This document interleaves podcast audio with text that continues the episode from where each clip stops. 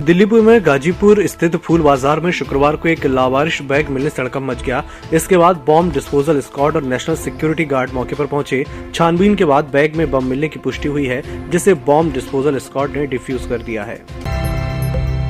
महाराष्ट्र के वर्धा ज़िले के अरवी इलाके में पुलिस ने एक प्राइवेट अबॉर्शन केंद्र का भंडाफोड़ कर अवैध रूप से गर्भपात कराए गए भ्रूणों के एक कब्रिस्तान का पता लगाया है। एक प्राइवेट हॉस्पिटल के कैंपस में बने एक पुराने बायोगैस प्लांट में ग्यारह खोपड़ियाँ और चौवन भ्रूण की हड्डियाँ बरामद हुई है। सेंट्रल कंज्यूमर प्रोटेक्शन अथॉरिटी ने संसदीय बजट सेशन को दो भागों में करने का सुझाव दिया है। पहला भाग 31 जनवरी से 11 फरवरी तक और दूसरा भाग 14 मार्च से 8 अप्रैल तक करने को कहा है। ऑस्ट्रेलिया के इमिग्रेशन मिनिस्टर एलेक्स हॉक ने विश्व के नंबर वन टेनिस खिलाड़ी नोवोक जोकोविच का वीज़ा रद्द कर दिया है।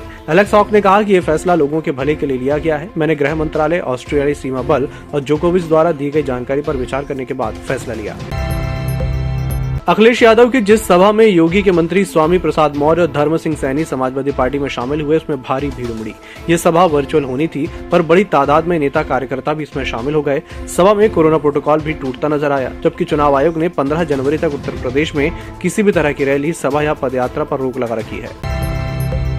प्रवर्तन निदेशालय ने शुक्रवार को एक्ट्रेस नोरा फतेही के करीबी महबूब उर्फ़ बॉबी खान को पूछताछ के लिए दिल्ली बुलाया। ईडी दफ्तर में सुबह 11 बजे से बॉबी खान से पूछताछ जारी है। नोरा ने इसी बॉबी खान के नाम पर ठग सुकेश चंद्रशेखर से महँगी गाड़ी गिफ्ट के तौर पर ली थी और बाद में उसे सस्ते दामों पर बेच दिया था। बिहार के सुपौल में शुक्रवार को करंट लगने से सशस्त्र सीमा बल के तीन जवानों की मौत हो गई। दस जवान बुरी तरह झुलस गए। वीरपुर में एसएसबी की पैतालीसवीं बटालियन के कैंप में ट्रेनी जवानों का प्रशिक्षण चल रहा था। इसी दौरान वे हाई वोल्टेज तार की चपेट में आ गए। ईएमएस टीवी के यूट्यूब चैनल को सब्सक्राइब करें और बेल आइकन दबाएँ। साथ ही ईएमएस न्यूज़ ऐप डाउनलोड करें।